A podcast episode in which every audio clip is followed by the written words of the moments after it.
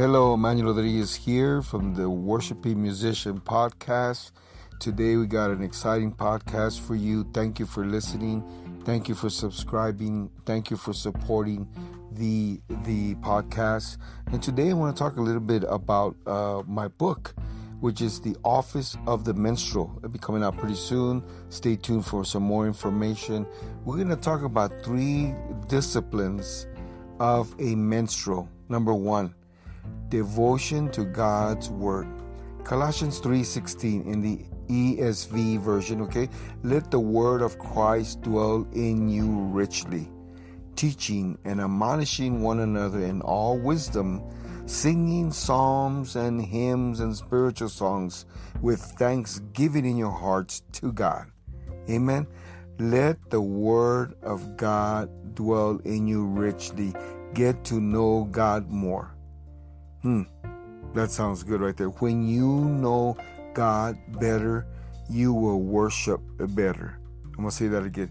When you know God better, you will worship better. Come on. God wants to take us deeper to know the ways of God into a personal way. He wants to take us in and he wants us to get to know him more. Some of the benefits of the word of God is that they will it would examine your motives. You know, God sees all and He knows all. What is your why about your worship as a minstrel, as a musician? And, and it keeps you from sin against God because when you allow the word of God to dwell in you richly, in other words, you're meditating. In Psalms it says you meditate on his word so that I won't sin against thee. Come on. So, how can a young man keep his ways pure? By guarding it according to your word. Psalms 119, verse 9. Who shall ascend the hill of the Lord, and who shall stand in his holy place?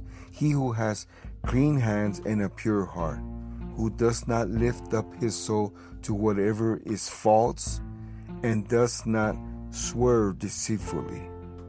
So it's important that we have the Word of God in us in order to stay pure. Now, you might think, well, I'm not a young man anymore. I've already done all kinds of things. Hey, it still pertains to you. I'm 61 and I still have to keep the Word in me. I still have to draw myself into the Word and meditating on the word, memorizing his word. Come on, I said something there. So we have to be dev- devoted, we have to have a devotion to prayer. That's number 2. John 5, 5 I'm sorry, John 5 and 19. So Jesus said to them, Truly, truly, I say to you, the Son can do nothing of its own accord, but only what he sees the Father doing. For whatever the Father does, that the Son does likewise. See, prayer can make you see what God is doing. Mm-hmm. Prayer is for intimacy. It's not. It's it's not an option. How much time are you going to put into your prayer? You see, your ministry is as effective as your prayer life is. Release that sound that is in you. Push yourself to pursue prayer, to pursue His Word, so that we could be completely devoted to the Master.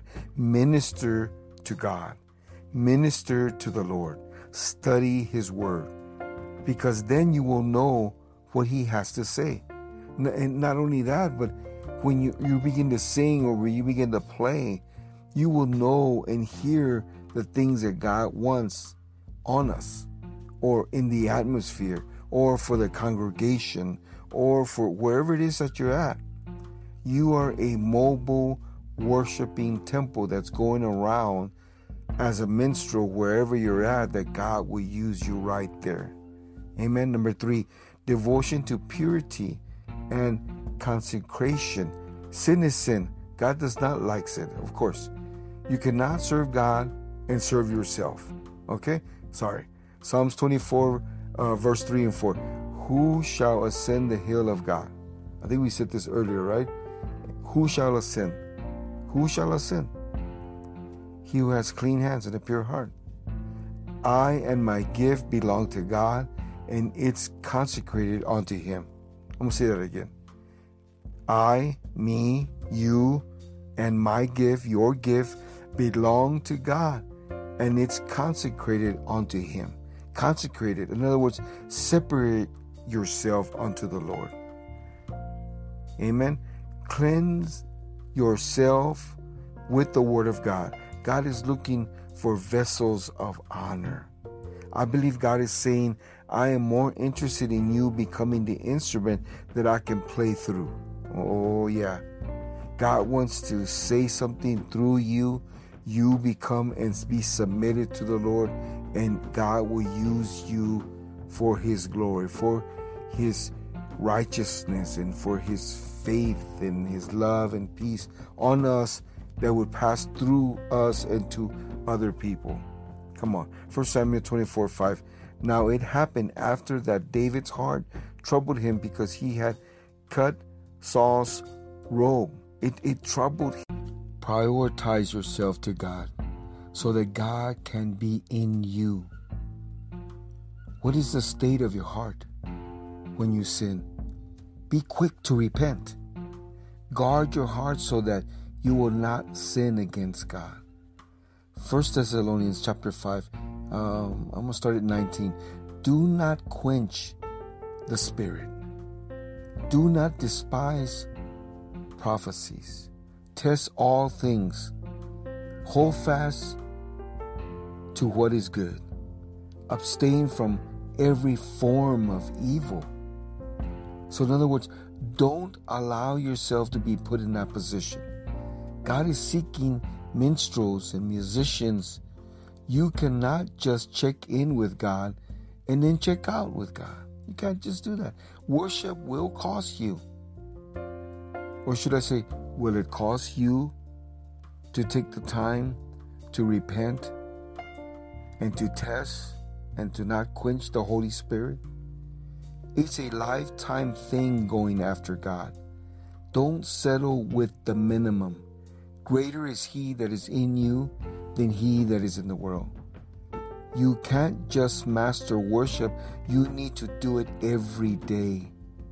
Stay hungry, thirsty after God. You will become a vessel of honor that God can use and will use for His glory. God will not share His glory with no man. And so, dig in, devote yourself to prayer Devote yourself to His Word. Devote yourself to purity and consecration to be set apart before God. Because God is not just waiting for you, He wants to put it in you so that you can move forward. Amen. So hope this blessed you. If you're interested in any uh, my devotional or in the book, once it's released, you can send me a message or email at worshipingmusician at gmail.com or go to worshipingmusician.com uh, website and you can subscribe and we will send you all the updates to what it is. Beloved, I love you. God bless you. Thank you for your support. God is good. We will continue to serve Him with gladness. Bye bye.